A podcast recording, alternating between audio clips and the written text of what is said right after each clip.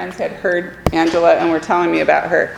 And I'm sorry for those of you that heard this three times already, but it is really significant because anyone who knows me knows that I have been on a relentless pursuit of wholeness. I, I have had many people tell me they don't know anyone who has sought healing more intentionally than I have.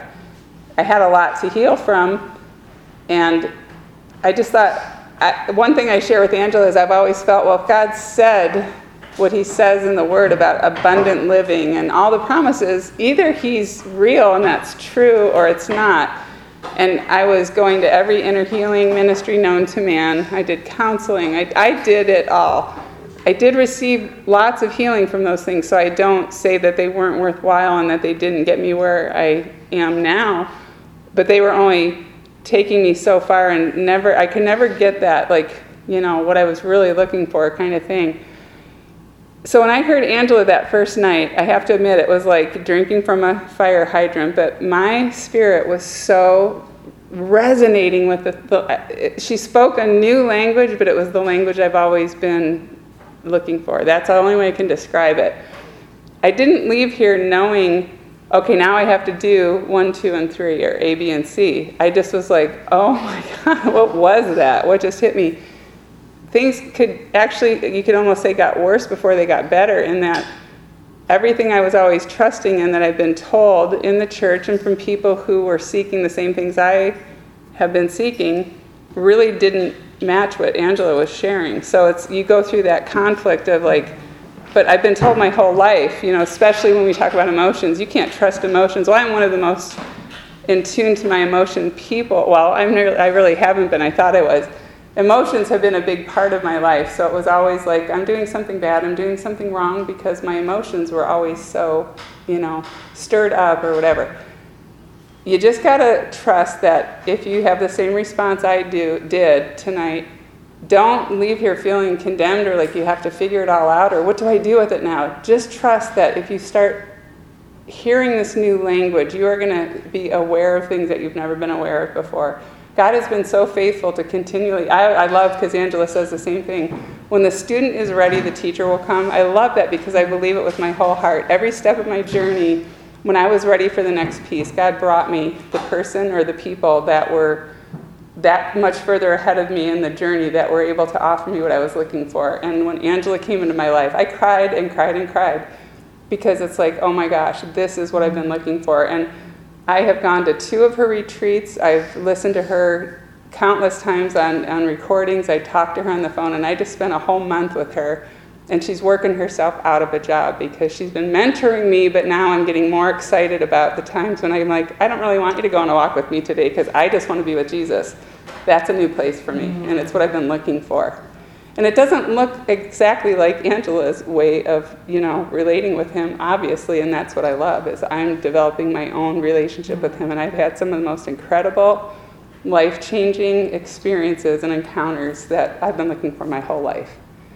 And it didn't come easy, and I still, I took a nap this afternoon because we had a day today that was just, it blew my mind, and I'm like, I don't even want to talk to you about what happened today, okay? Let's just not even talk about it. Didn't I? That's I exactly like, what she says, I am drunk. One I'm like, my mind is just like, a man got healed, so much revelation. A vision I had years ago was in front of us.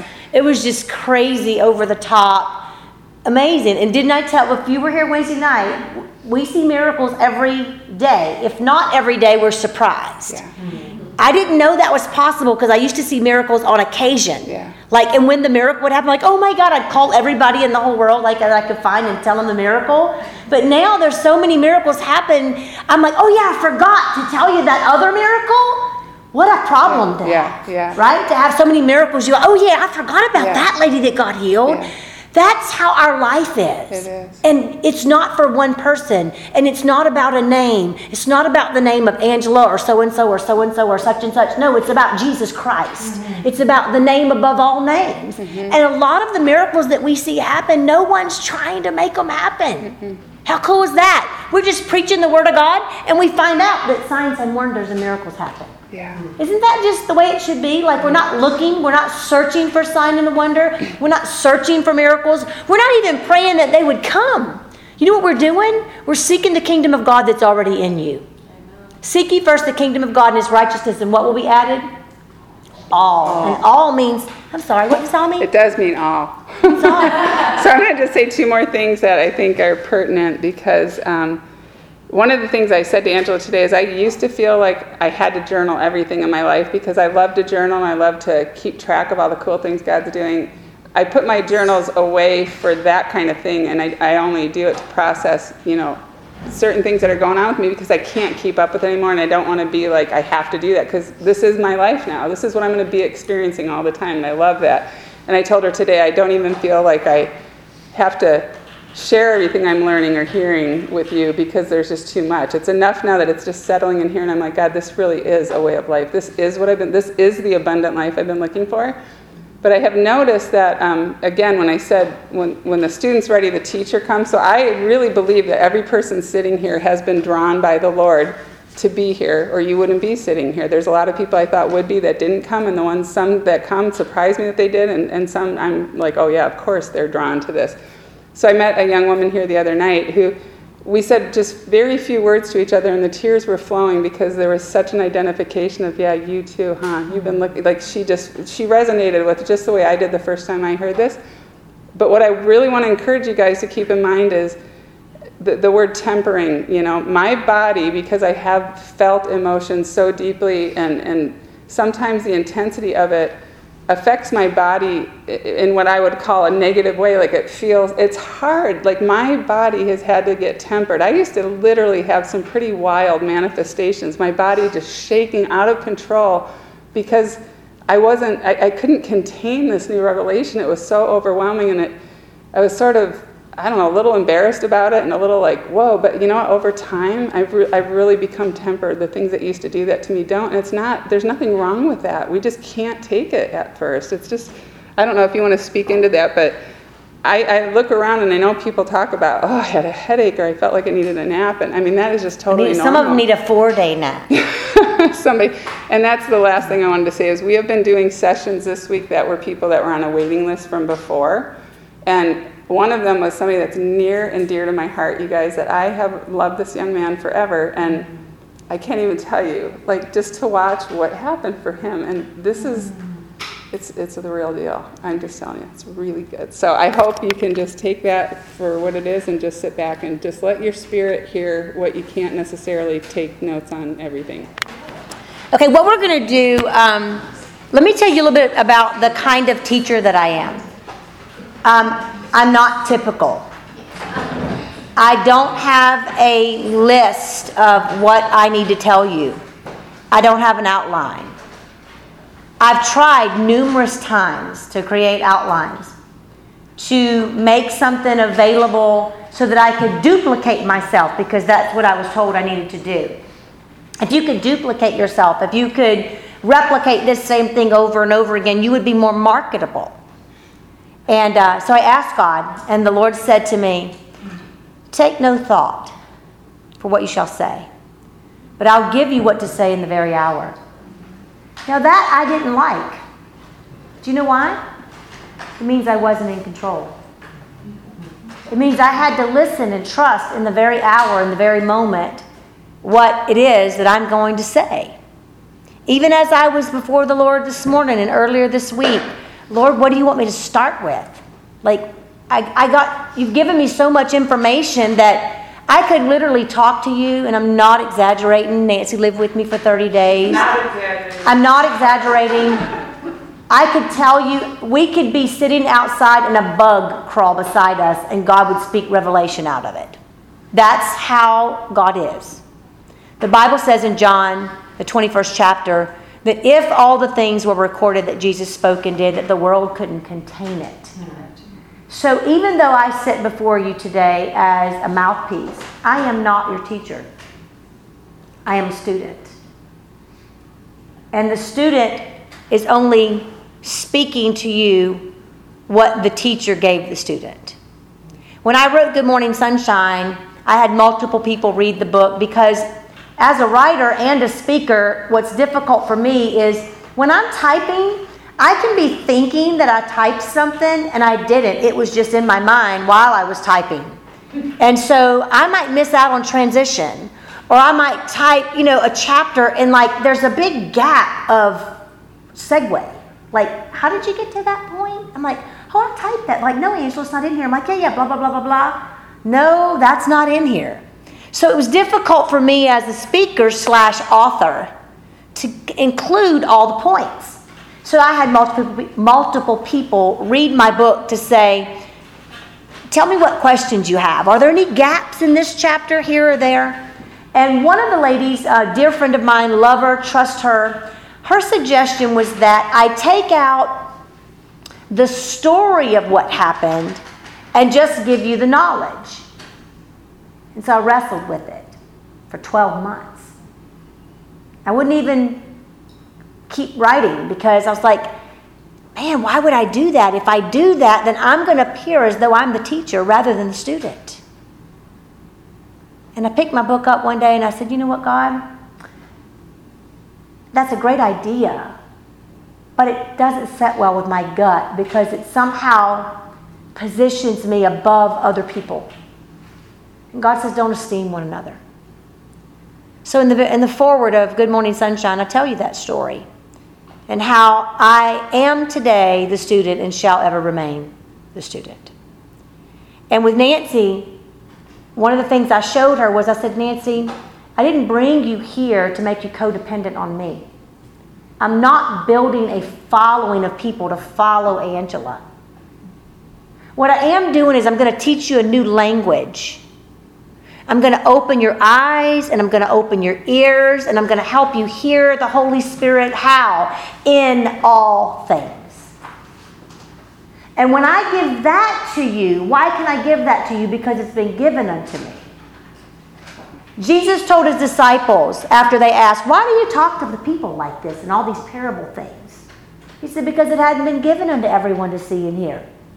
It's been given unto you. Now you go and open their eyes and ears. How is it that he, that he could tell them to do that? Because you can't give away something you don't have. So, all I'm going to do over this workshop period of time is I'm going to give you what I've been given. Now, tomorrow we'll have tables for you. Tonight's a short night, relatively short um, when you consider tomorrow all day and into the evening. Um, we're going to have tables set up so that you can lean on it. And if you fall asleep, that's okay. Somebody can wake you up whenever. But um, but the reason is because it's going to be a tough day tomorrow. I'm not going to, you know, I'm not going to say, oh, it's so wonderful. Come hear me speak for 12 hours. Um, it's going to be taxing on your body. This is to change your life. It's not just good information for you to go, oh, that was a great class. Glad I went. No, the people that I invite to my home for sessions or that I go to to speak to, this is who I tell if you don't match this, don't come to me. If you have not tried everything else, if you have not done everything that you think you can do to walk in this abundant life and have righteousness, peace, and joy, and you haven't, you're not fully persuaded that nothing else works, do not come to my class. I don't have time to argue or rebuttal. It's not that I don't care about them, it's just that they're not going to be able to hear me. And there's too many that are able and ready to hear me. For me to spend my time trying to persuade someone that what I heard as revelatory information from the voice of God, I don't need to persuade anyone. I used to think I needed to. But no, you you need to hear this. My children have never been left forsaken nor begging for bread. See, to have bread with someone is to have communion. To have communion is to have fellowship. To beg someone to fellowship with you, that means you don't know your identity. See, I know my identity now. I didn't know who I was. I was constantly, constantly looking for someone to come into my life and approve of me. Whether that was my mother, my father, my sisters, my friends, my coach, my teacher, my husband, and other peers and people that I met. And if I didn't get your approval, it would really upset me and rock my boat. But whenever I found out that there was a thing called, and my father shall never reject me identity, I began to pursue that. Because if you look at the sentence where Jesus is talking about, or the text where Jesus is talking about, I know that you have need of man's approval, but My Father shall never reject me. If you're an English teacher, those two things don't go together, do they? They're like, wait a minute, you're not even talking about the same stuff in the same sentence. Like, do one paragraph on people rejecting you and are, are approving of you, and then do another paragraph on your father doesn't reject you, right? Wouldn't that be right if you're like writing a paper? So I said, God, why did you put this in the same sentence? Like you know that I have need of man's approval, but you, a totally different person, has a father that won't reject him. What does that have to do with me needing people's approval? Angela, the only way for you to not need another person's approval is for you, for you to know that Father loves you. And when you know that Father loves you, you'll never be in need of anything again. Anything. Why? Because all does mean all. Remember, we I quoted uh, Wednesday night, if you were here, that Count it all joy when you go through trials and tribulations because that's going to work out, uh, it's going to perfect you and work patience in you, that ye may be lacking nothing. And nothing means nothing. Can you imagine a life with no lack? No lack of joy? Abundant peace? Righteousness? The kind of life that Jesus said, if you would just consider the lily and the sparrow and understand that, you would be full. Now, I actually have taken the lily and considered it. Like, pulled it up on Google and studied, studied everything I could about the lily. From the etymology of the lily to where it grows to the different kinds of lilies to why the lily in the why she was called the lily in the valley why she was a lily among thorns. See, when God says to consider something, he, it's not just a cute idea. Study to show thyself approved. The Bible says that God conceals a matter or hides it, but a king and a priest will search it out. So, why would God do that? To reveal who the sons of God are. And the sons of God are here to rule and reign and be, per- be perfect. What is perfection? Love your enemies. That's perfection. Rain on the just and the unjust. Be ye perfect, even as Heavenly Father is perfect, for he rains on the just and the unjust. Love your enemies. Well, guess what? I tried that really, really hard. I couldn't even love those who were not my enemies. I couldn't love my husband who I loved. Now, if I can't love the one in front of me, who I can see, how am I going to love God who I cannot see and an enemy who's buffeting me? Let me take it a little step further. How are you going to expect someone else to know and understand your emotions if you yourself are running from them? If you don't understand your own emotions, how can your husband? If a man doesn't know what his needs are, how can the wife know? See, that's where it starts in knowing who you are. I wrote a quote in Good Morning Sunshine. It says this To live in this body and not know myself is the same as to live in the presence of God and not know He exists It's pretty deep. Studied out. It's a lot of information in that one quote.